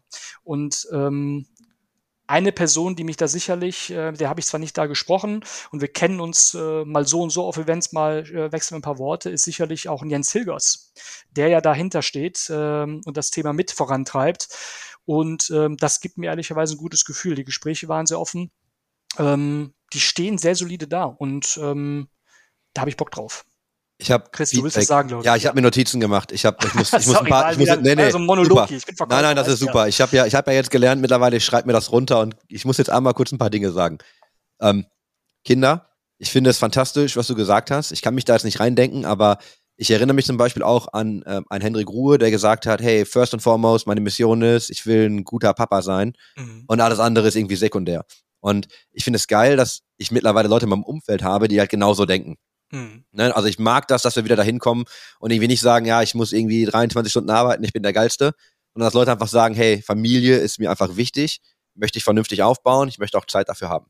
Ja. Ähm, zeitgleich, ich glaube, der Job wird stressig bei dir. Also wenn man, wenn man, wenn man G2 so vor, also das ist halt der, der Counterpart. Ich glaube, das wird auf jeden Fall spannend. Ich wollte nur noch Kontext geben zu Albon ganz kurz. Ähm, habe ich auch kennenlernen dürfen, mag ich auch. Hat tatsächlich, ja, und ich weiß nicht, wie viele Leute das so auf dem Schirm haben, ne? hast du LEC erwähnt. Er hat ja damals schon, als er zu Riot ist, ja den kompletten Plan irgendwie mitgebracht. Hier, ey, das machen wir aus der LEC und wir arbeiten mit Spot 5 und Richtig. das ist, wie wir das umsetzen. Und hat ja dann die, wirklich die LEC, wenn man jetzt vergleicht mit der LCS, würde ich immer noch sagen, dass die LEC deutlich besser dasteht. Mhm. Äh, auch von der Wahrnehmung, so von Partnerintegration etc. Hat er einfach einen mega Job gemacht, ne? Und ist ja Total. Dann ja quasi zu G2, dann gab es ja das ganze Carlos-Ding, jetzt ist er ja irgendwie, leitet das ganze Jahr. Jetzt hast du das natürlich gerade schon angesprochen. Ich wollte nämlich auch fragen, ob du da irgendwie mit Jens noch irgendwie involviert warst. Das hast du jetzt, das können wir ticken. Und dann habe ich natürlich eine Frage an dich. Hey Marco, ein E-Sports-Team. Ist das nicht total riskant? ähm, Hast ja, du auch schon angefangen, was du zu sagen, aber ist natürlich, richtig, richtig, ja. ist natürlich nochmal jetzt in der aktuellen Situation, wir sehen, dass die Investments irgendwie langsamer werden, wir sehen, ja. dass die, also gerade bei Teams, wir sehen, dass die Partnerschaften äh, gerade so ein bisschen, ich will nicht sagen austrocknen, aber man muss da, glaube ich, schon was bringen. Zeitgleich siehst du aber auch, dass sowas wie, also Leute wie BMW gehen komplett raus. Hatten wir in der mhm. Folge mit dem Michael Schillinger. Du mhm. siehst aber zeitgleich, dass FaceClan was mit Porsche in den USA macht. Also es geht immer so in beide Richtungen. Ist natürlich wahrscheinlich eine andere Skala. Nur wenn du weißt, was FaceClan Minimum nimmt an Partnerschaften, da ist schon viel Geld geflossen. Ja. Und ich glaube, das ist schon ein anderes Risiko, vielleicht sogar jetzt noch, als vielleicht vor zwei, drei Jahren. Weil da, hättest, da war ja alles noch so, hey, nehmt unser Geld und wir schmeißen einfach alle Kohle drauf. Da sind wir genau da, wo wir gerade waren mit. Da ging es viel um Awareness. Da wollten alle irgendwie nur, dass der Name draufsteht. Mittlerweile sind wir in so einer Phase, wo wir sagen, boah, wenn wir da Geld draufschmeißen, wollen wir was zurückhaben, eigentlich. Und wie, also wie gehst du da jetzt dran? Ich meine, du bist ja dann genau auch an dem Punkt, wo du dafür sorgen musst, dass Kohle reinkommt und das halt auch irgendwie Management in Partnern. Wie ist da so dein, dein Gefühl, wenn du jetzt in die Sache reingehst und was sind so, glaube ich, also was erwartest du auch von Absolut, der Situation? Ja. Also genau, richtig, wie du sagst, ich habe es ja selbst mit in der Hand. Also ich kann ja hoffentlich äh, dazu beitragen, dass das gut läuft. Nein, also ich glaube, du hast da vollkommen recht äh, und ich muss gucken, dass ich mich gut ausdrücke, weil ich ja ab Mittwoch dann auch bei einem der größeren Teams arbeite.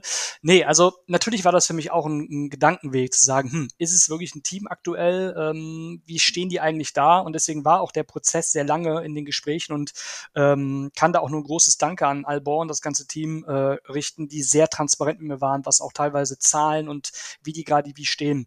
Weil ich glaube, was man schon sieht, das hast du auch so ein bisschen angesprochen eben, es gibt eine Menge Teams da draußen, die in den letzten Jahren sehr hohe Investments bekommen haben. Auch G2 hat ein Investment bekommen, auch nicht klein, aber ich glaube, im Verhältnis zu manch anderen ist es dann fast noch klein gewesen. Und da wurde, so ist mein Eindruck gewesen, wirklich das Geld, also mit Geld um sich geschmissen. Ähm, und das sind sicherlich Teams, wo ich auch für mich heute sagen würde, da möchte ich tatsächlich nicht hin. Das ist mir zu risikobehaftet, zu risikofreudig ähm, bin ich dann eben nicht. Und dann gibt es eben Teams, ähm, ich habe das auch nochmal Alex Müller äh, letztens und dem Jens geschrieben. Ich glaube, die können es nicht mehr hören, weil ich es immer wieder sage. Ich habe da riesen Respekt vor, was ein Alex Müller mit SK aufgebaut hat, die aus meiner Sicht, ich kenne jetzt natürlich da die, die Hintergrund oder die, die Zahlen nicht, aber was ich da so sehe, wie die dieses Konstrukt mit den Investoren, Brands und so weiter, so ein bisschen dieses Bayern München Modell, glaube ich, kann man ja sagen, finde ich äh, wahnsinnig solide, stark, ähm, wie die das aufgebaut haben und wo die heute stehen. Und ich glaube, dann gibt es eben noch ein paar Teams und da zähle ich halt G2 einfach zu mit den Leuten, die auch dahinter stehen. Also wirklich die, A, natürlich war es für mich positiv, dass ich da einige Leute gut kenne oder zumindest schon mal mit gearbeitet habe oder einfach schon mal Gespräche geführt habe. Nochmal, Jens Hilgers, der dahinter steht, ähm, das gibt mir auch ein gutes Gefühl, weil ich der Meinung bin, Jens Hilgers hier in der Industrie, ähm, vieles, was der angepackt hat, hat eigentlich funktioniert. Ich habe jetzt noch nicht so viele gehört, was nicht funktioniert, wo er irgendwie mit drin war. Ähm, das gibt ein gutes Gefühl und äh, ich war dann doch auch etwas überrascht, wie ähm, solide so ein Team sich heute dann doch auch finanzieren kann ohne Millionen und Millionen zu verbrennen. Ähm, natürlich ist auch bei einem Team das Thema Sponsoring immer noch ein sehr großer Anteil, aber gerade auch vielleicht diese Kaliber, wie in den G2 es ist, wenn ich da an die Merch-Zahlen denke oder auch ähm, ähm, anteilige Umsätze an äh, Ingame-Items ähm, und, und, und, oh ja. und. Ähm, die sind da mittlerweile ganz gut aufgestellt. Und ich glaube, man kann da ein wirklich gutes Business draus bauen, ohne dass man halt Millionen und Millionen verschleudern muss. Und da gibt es eben diese und es gibt die andere Seite. Und für mich war G2 halt einfach eins der spannendsten und auch solidesten ähm, Teams, die es da draußen gerade gibt. Ähm, und nochmal, die Leute dahinter haben mir einfach ein gutes Gefühl gegeben, äh, die ich gut kenne und auch der Plan, das muss ich dazu sagen. Du hast eben eine Nummer mit Carlos angesprochen, da will ich jetzt gar nicht zu tief reingehen. Das war auch für mich sicherlich äh, nicht so die einfachste Zeit, weil das so gefühlt gerade die Unterschrift gesetzt und dann passierte diese ganze Nummer. Ähm, aber die Leute dahinter und natürlich dann auch allen voran Albor, ähm, die haben einen sehr klaren Plan äh, gehabt, wie sie das Thema klären wollen, wie sie das Thema vom Tisch bekommen wollen. Ähm, sie haben einen sehr klaren äh, Plan gehabt, wie sie G2 aufstellen wollen, denn auch mit 2023 gestartet, sowohl im sportlichen Bereich, aber auch wie sie diese Brand G2 tatsächlich da draußen, da kommen wirklich eine richtig coole Sachen dieses Jahr. Da freue ich mich jetzt eben auch schon drauf. Und sportlich, ihr habt das ja vielleicht so ein bisschen verfolgt, äh, mal abgesehen von der IM Katowice gestern, ähm, äh, wo G2 gewonnen hat, auch in den anderen Spielen, League of Legends, da wurde sehr viel im Hintergrund gemacht und das zeigt sich gerade. G2 ist, glaube ich, gerade so in allen Spielen top-notch. Also das ist schon echt stark, was sie da aufgebaut haben. Ich finde das immer krass, wenn du dir anguckst. Ich habe ja bei Fnatic gearbeitet vor, boah, ich weiß gar nicht, sieben Jahren mittlerweile. Habe ich dann auch mit Sales angefangen. Das war sehr glücklich für mich, weil wir ja damals alles gewonnen haben. Es hat mhm. sich halt verkauft wie geschnitten Brot. Da konntest du auch dann sagen, hey, ihr könnt auch gerne woanders hingehen, wenn ihr wollt. Ne, aber ja, das ist ja. das, was wir machen. Ähm, ich fand da, und man, das ist ich stelle mir das mal wie so einen Wechsel vor. Ich habe da mal so zwei Linien, ne? Ich habe da so ein Koordinatensystem mit so zwei Linien im, im Gedächtnis. Das ist halt schon krass, wie G2 eigentlich sich als Marke etabliert hat. Ja. Äh, Gerade im Vergleich zu den Teams, die halt so richtig krass etabliert waren. Und wie wenig dann eigentlich von anderen Teams mittlerweile kommt, aber wie viel halt von G2 kam. Mhm. Ich glaube, was mein Risiko ist, und das ist halt eigentlich ganz interessant, das jetzt auch mal live zu erleben, weil wir, ich habe das ganz oft immer gesagt, so hey, G2 ist für mich halt immer irgendwie Carlos. Und es wäre mal spannend zu sehen, was eigentlich passieren würde, wenn Carlos sich mal zurücknehmen würde. Mhm. Und das ist dann natürlich auf, auf anderen Wegen passiert. Wir gehen jetzt auch echt nicht drauf ein, das ist auch wirklich Latte. Aber ich glaube, die Marke war so abhängig irgendwie von einer Person. Ich finde, die einzige Schwierigkeit, die du jetzt hast als G2, glaube ich, also als, mit der Außenwirkung ist, wenn du eine Marke hast, die eigentlich so bekannt und so berühmt ist, weil sie immer so an dieser Grenze schrappt. Ne, Also du bist ja so ein bisschen, ja, immer, immer so ein bisschen Banter und dann aber irgendwie auch wieder nett und das ist immer so ein bisschen, du trittst nicht ganz drüber, aber du läufst immer so ein bisschen an dieser Grenze entlang und dann ab und zu trittst du mal drüber, ist aber okay, ne? Und dann ist jetzt das passiert, was passiert ist. Und ich glaube, jetzt haben halt also alle Augen erstmal auf die Tu, ne? Und auf diese Grenze. Und ich glaube, was halt schwierig ist, ist, du musst natürlich jetzt gucken, dass du, wenn das denn der Plan überhaupt ist, ne, dass man das Image irgendwie weiterpflegen kann. Aber du kannst dir, glaube ich, nicht erlauben, nochmal richtig krass drüber zu treten aktuell. Mhm. Weil ich glaube, dann nimmst dir viele Leute krumm. Und ich glaube, das ist so, wenn deine Marke darauf, und das habe ich so wahrgenommen, zumindest von außen, so ein bisschen auch darauf basierte, dass das so ein bisschen, ne, dieses, das ganze Konzept eigentlich ist und du halt so polarisierst. Und ich meine, Carlos hat es damals ja auch gesagt, ey, idealerweise sind wir wie Bayern München, die Hälfte der Leute hasst dich, die Hälfte liebt dich, aber alle reden über dich. Mhm. Das ist ja ein gutes Konzept, ne? Weil es Mhm. würde dich ja eh nicht immer jeder lieben. Äh, ich ich glaube, das ist so ein bisschen in der Außenkommunikation, finde ich, eine krasse Herausforderung, weil du kannst halt einfach nicht mehr so richtig hart drüber treten. Ja, deswegen finde ich das extrem spannend, jetzt zu sehen. Ich würde den Plan zum Beispiel gerne sehen. Ich würde auch gerne mal natürlich sehen, was jetzt noch kommt. Man hört da links und rechts immer so ein paar Dinge. Aber ich bin halt gespannt, wie, wie sich die Marke da wirklich wieder fängt. Und ich glaube schon, dass das Team natürlich capable ist. Äh, Es sind ja ein paar mehr Leute gegangen tatsächlich. Also auch gerade was so das Content-Team anging. Wo ich mir ganz besonders da halt denke, das war schon alles extrem guter Kram, der da kam.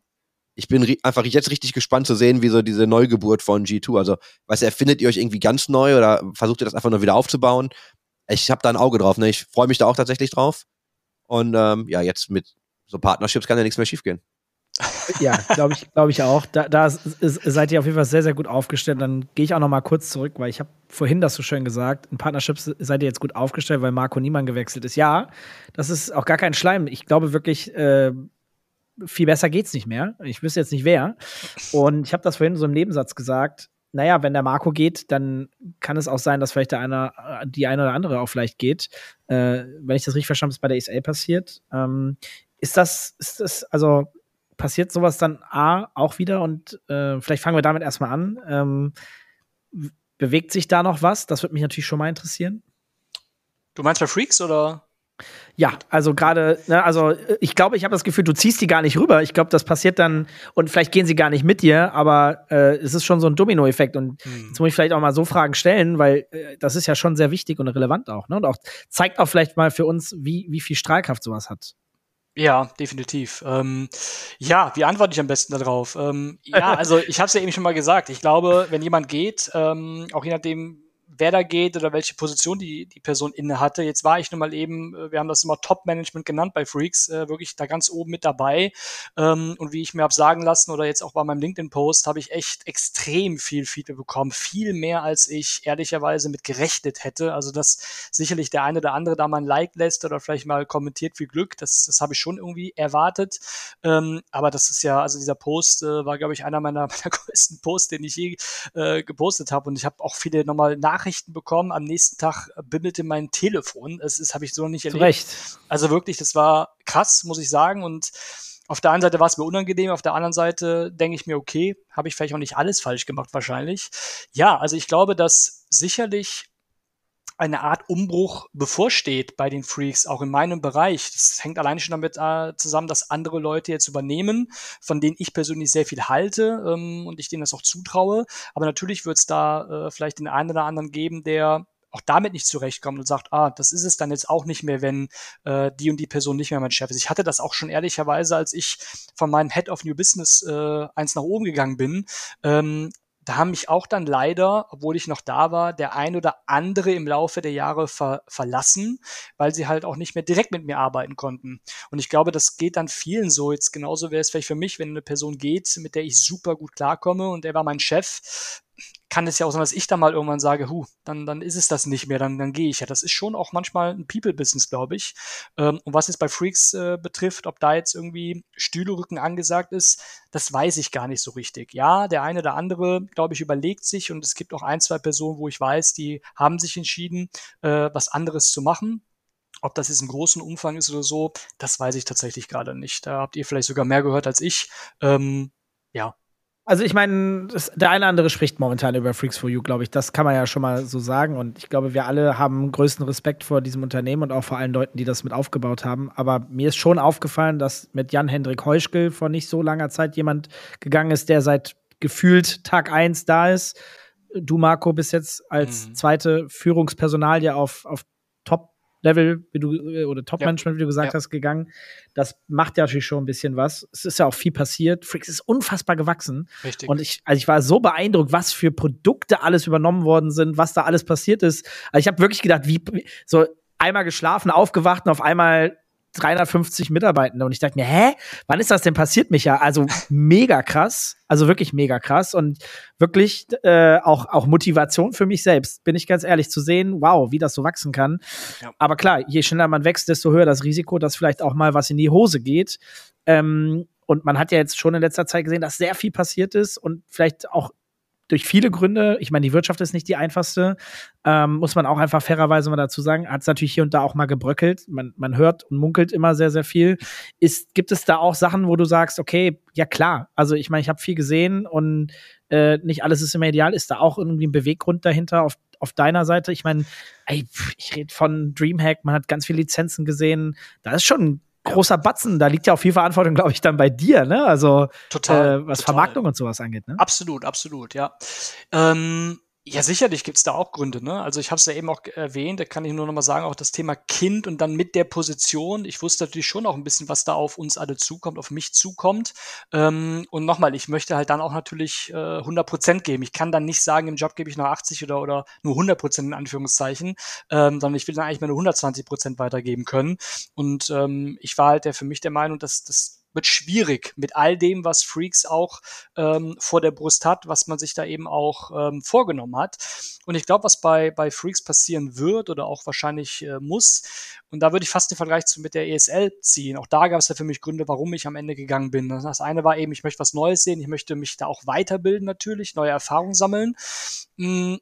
Freaks und die ESL waren da gibt es bestimmt einige, die mich dafür äh, nicht mögen, aber schon sehr ähnlich. Ja? Also als ich bei der ESL war, wir haben alles gemacht. Gerade in den ersten ein, zwei, drei Jahren gefühlt noch. Da haben wir, ne, wir hatten ein Studio auf der, auf der Siegburger Straße war es, glaube ich, noch, wenn ich mich recht erinnere. Ich erinnere mich. Genau, da haben wir Studioproduktion verkauft. Ich habe Influencer verkauft, ich habe Stände in der ESL Arena auf der Gamescom, Sponsorings national, global, also ganz, ganz unterschiedlich. Ähm, und ich glaube, was die ESL gemacht hat und ähm, ich finde das super, ehrlicherweise, das auch aus der Ferne zu sehen. Die ESL hat sich eben vor ein paar Jahren, ich glaube, das war so entweder in dem Jahr, wo ich gegangen bin oder das Jahr danach, glaube ich, haben die angefangen, sich sehr stark zu fokussieren auf ihre eigenen IPs, also ihre eigenen äh, Marken, ne, ESL One, IEM, haben sich stark da auf das Thema Sponsoring, Brand Partnerships und Co. Äh, und haben auch vieles links und rechts mal sein gelassen. Und ich glaube, das hat einer ESL extrem geholfen und ich finde, das hat man auch gesehen in den Produkten, die wurden einfach noch geiler. Und ich glaube, das ist jetzt auch das, was wahrscheinlich vielleicht bei Freaks anstehen wird in Zukunft. Ähm, Fokussierung. Ähm, die Freaks haben, glaube ich, in ganz vielen Bereichen sind die extrem stark. Ich nehme jetzt mal eins heraus, ist für mich das Thema Produktion, TV-Produktion. Ich meine, da ist mit einem Knochen Matthias Remmer, da ist eine Ikone, der das Legende. Ganze, Legende, wirklich, also der das verantwortet. Ja. Ähm, und nochmal, was die Freaks teilweise hinter den Kulissen, wovon viele ja gar nicht wissen, dass die es machen, produzieren und was für eine Qualität die da rausballern, ähm, das wäre zum Beispiel ein, ein Bereich, wenn du mich heute fragst, da muss sicherlich ein Fokus drauf sein. Und durch Studios kennt ihr, glaube ich, auch beide in, in Berlin. Das sind schon wahnsinnige Ja, das sind Studios. schon, ich wollte gerade sagen, das sind halt schon echte Granaten, die Dinger, ja. ne? Also das ja, ist schon. Definitiv. Und ja, ich glaube, dass das vielleicht so ein bisschen auch das ist, was, was Freaks jetzt machen wird, ähm, sich einfach ein bisschen stärker vielleicht fokussieren, die Bereiche rauspicken, wo man äh, extrem stark ist oder auch vielleicht großes Potenzial sieht und dann auch vielleicht links und rechts bestimmte Dinge gar nicht mehr so ja, anbietet oder auch dann in, in die Umsetzung bringt, ähm, wie das vielleicht noch vor einem Jahr oder zwei Jahren ist, um dann auch, und du hast es ja auch erwähnt, Dennis, diese Vielzahl an super spannenden Opportunitäten, die sie haben, du hast die DreamHack erwähnt, vielleicht ähm, wirklich richtig groß zu machen. Das Absolut. Und bevor ich, sorry Chris, ich muss das, ich muss kurz reinspringen. Und, und da, ich will es nicht zu groß machen, aber ich muss da einmal kurz reingehen. Und ich glaube, die größte Herausforderung, so meine Wahrnehmung von außen ist, die ESL hatte und hat den großen Vorteil, dass sie ein richtiges Brand ist mhm. mit dem ESL-Brand. Das hat Freaks for You nie so äh, fokussiert, weil sie eher Agentur dann auch ist als Brand. Und dann reden wir über Investorengeld, weil ja, die ESL konnte sich umstrukturieren. Das hat aber auch viel Geld verbrannt, mhm. muss man ja auch so sagen. Hat dazu geführt, einen One-Billion-Dollar-Deal hinzubekommen, ja. den man auch so nicht, nicht alle Tage hinbekommt. Ne? Also äh, da bin ich wirklich gespannt, wie die Entwicklung dann in Zukunft muss ich, muss ich mal reinhacken, weil die Milliarde hat ja nicht die ESL bekommen oder die Leute in der ESL, sondern die MTG, ja, ja, die es ja nochmal gerepackaged hat und so, die haben ja andere Dinge gemacht, aber klar ist das ein Riesending. Ja. Ich glaube, das Problem, was du hast, gerade mit so Unternehmen, ne, das, ist ja die, das ist ja genau die Balance. Am Anfang machst du alles, du schmeißt alles an die Wand, guckst, was funktioniert, dann fokussierst du dich und ich glaube, während du dich fokussierst, musst du halt nur aufpassen, dass du Innovation nicht fallen lässt, sondern dass du nebenbei wieder neue Dinge ausprobierst. Du weißt dann, was nicht mehr funktioniert und entweder hast du es nicht gut gemacht oder es war die falsche Zeit oder es gibt keinen Markt, es gibt da tausend Gründe. Ich glaube, schwierig ist dann immer, wenn Unternehmen sich zu stark fokussieren, was gut ist, ne? weil wie du sagst, die Produkte werden geiler, aber nur dann irgendwann, und da hast du ja einige Fälle, die dann einfach links und rechts gar nichts mehr machen, sondern sagen, okay, das machen wir jetzt. Und da kann ich nur meinen äh, geliebten Professor zitieren, der immer gesagt hat, deine Kernkompetenzen werden zu deinen Kerninkompetenzen. Mhm. Und da gibt's ja tausend Beispiele, ne, wie Blockbuster, Video und uh, you name it. So, das ist aber genau diese schwierige Balance, ne? So, wie, wie, mach, wie machen wir nicht alles? Wie machen wir ein paar Sachen richtig gut? Und also wie machen wir am Anfang alles irgendwie halb, halbwegs schlecht oder gut, wie auch immer? Wie machen wir dann ein paar Sachen richtig geil, aber wie verlass, also wie vergessen wir nicht, uns irgendwie weiterzuentwickeln? Und äh, ja, ist immer schwierig. Und das ist ja Unternehmertum, ne? Das ist ja, wäre ja, wenn es jeder könnte, also wenn es einfach wäre, könnte es ja jeder. Richtig. Ähm, spannende Situation. Ja, also da stimme ich dir auch voll zu. Ne? Also äh, ich glaube auch, dass das weiterhin auch in Zukunft Freaks ähm, vielleicht von außen betrachtet immer noch ein relativ breites Portfolio haben wird. Aber wie gesagt, ich, ich bin da jetzt da nochmal fünf Jahre auch gewesen. Ähm, es ist sehr breit heute. Ähm, mhm. Und das meine ich gar nicht negativ, sondern es war auch lange Zeit notwendig und auch total richtig so. Äh, ich glaube einfach, dass äh, Freaks in ganz vielen Bereichen ein ungeheuerlich gutes und hohes Potenzial hat äh, was sie auch schon oft genug bewiesen haben. Und ich glaube, da, ja, macht es jetzt sicherlich Sinn oder ähm, das wird sicherlich irgendwie in den nächsten Monaten passieren, hier und da sich für ein, zwei Sachen vielleicht zu verabschieden und dann den Fokus ein bisschen klarer zu setzen. Und nochmal, sie haben so viele tolle Produkte. Ja, Chris. Wir, ja. wir würden dir dann einfach jetzt, glaube ich, äh, die letzten Worte einräumen tatsächlich, weil ich glaube, ähm, also jetzt bin ich ja der Arsch, der dazwischen hackt, aber ich weiß, Dennis muss weg, ich nee, muss gleich auch gut. weg. Ähm, ja, ich, ich habe, äh, ich hab, äh, äh, wir haben vorhin über Family gesprochen. Ich habe mich nämlich kleine Zeit, wenn man das so sagt. Also Ach, die ist halt dann immer heilig. Ne? Gibt es auch keine Ausnahmen. Ist, also der, der Chris ist jetzt weg von, wir müssen diesen Podcast beenden, weil wir über die Stunde sind. Der ist aber hin, der ist aber hinzu. Dennis muss um zwölf weg. Ne? Und wir müssen jetzt auf jeden Fall gucken, dass wir dann irgendwie, also wir haben ja leider auch 14 Minuten zu spät angefangen, sonst hätten wir wahrscheinlich auch noch ein bisschen länger gemacht. Ähm, und ich habe auch einen Anschlusstermin. Aber hast du, hast du irgendwie was, also ich weiß nicht, ob du noch mal irgendwie abschließen einfach willst mit, gibt's was jetzt, wo du sagst, boah, da freue ich mich besonders drauf oder hier ist einfach noch mal so irgendwas, was du loswerden willst? Nee, also erstmal vielen lieben Dank, dass ihr mich eingeladen habt. Äh, hat mir echt viel Spaß gemacht, das erste Mal in einem Podcast. Ähm, echt? Ja. echt? Ja, tatsächlich, ja, tatsächlich, mein erster Podcast. Good job. Ähm, und das ist, glaube ich, ein bisschen, der gute Dennis hat es ja letzte Woche äh, bei der Ankündigung gesagt, äh, dass seitdem wir gesprochen haben, folge oder, oder like ich alles von euch oder von, von ihm. das ist tatsächlich aber auch ein Thema, was ich mir für dieses Jahr mitgenommen habe. Einfach auch das Thema Netzwerkpflege. Das kam auch zu kurz die letzten Jahre, muss ich ganz offen sagen. Äh, und das fängt dann an mit einem äh, ganz einfachen Like mal unter bestimmten Themen. Ähm, das sind vielleicht die einfachsten Sachen, äh, aber auch bestimmte Events. Äh, jetzt am Wochenende konnte ich nicht dabei sein, das äh, Cycle hieß es, ne? Ähm, solche Dinge wieder ein bisschen mehr zu machen, äh, weil das einfach super wichtig ist und mir auch viel Spaß macht. Nein, also von daher vielen lieben Dank, hat mir echt viel Spaß gemacht. Ähm, ich freue mich auf das, was kommt äh, und bin gespannt, äh, wohin das überhaupt alles so geht, auch was ihr beide macht. Und ich würde gerne mit dir arbeiten. Ich habe da auch schon ähm, eine Idee. Könnte sogar jetzt ein bisschen einfacher werden, weil es gibt ja über die ESL müsste es ja schon äh, ja, geben, ich habe hab noch ein Thema, das ich gerne mal mit dir besprechen würde, ja, bei Gelegenheit, gut. wenn du dann, dann äh, gesettelt bist. Da wird schon wieder Business hier im genau. Podcast gemacht. Also ich, glaube, ich, glaube, da, ich glaube, da geht was. Und jetzt halte ich die Klappe. Es war mir ein Vergnügen. Danke. Ja, gebe ich genauso weiter. Vielen, vielen Dank, Marco. Niemand, schön, dass du heute da warst. Viel Erfolg in deiner neuen Jobdescription und noch viel wichtiger, äh, viel Erfolg im Familienleben. Alles Gute für deine Familie. Vielen lieben Dank ja. euch. Danke, danke. Bis dann, ihr Lieben. Bis das dann. war's in Folge 51. Tschüss. Tschüss. Tschüss.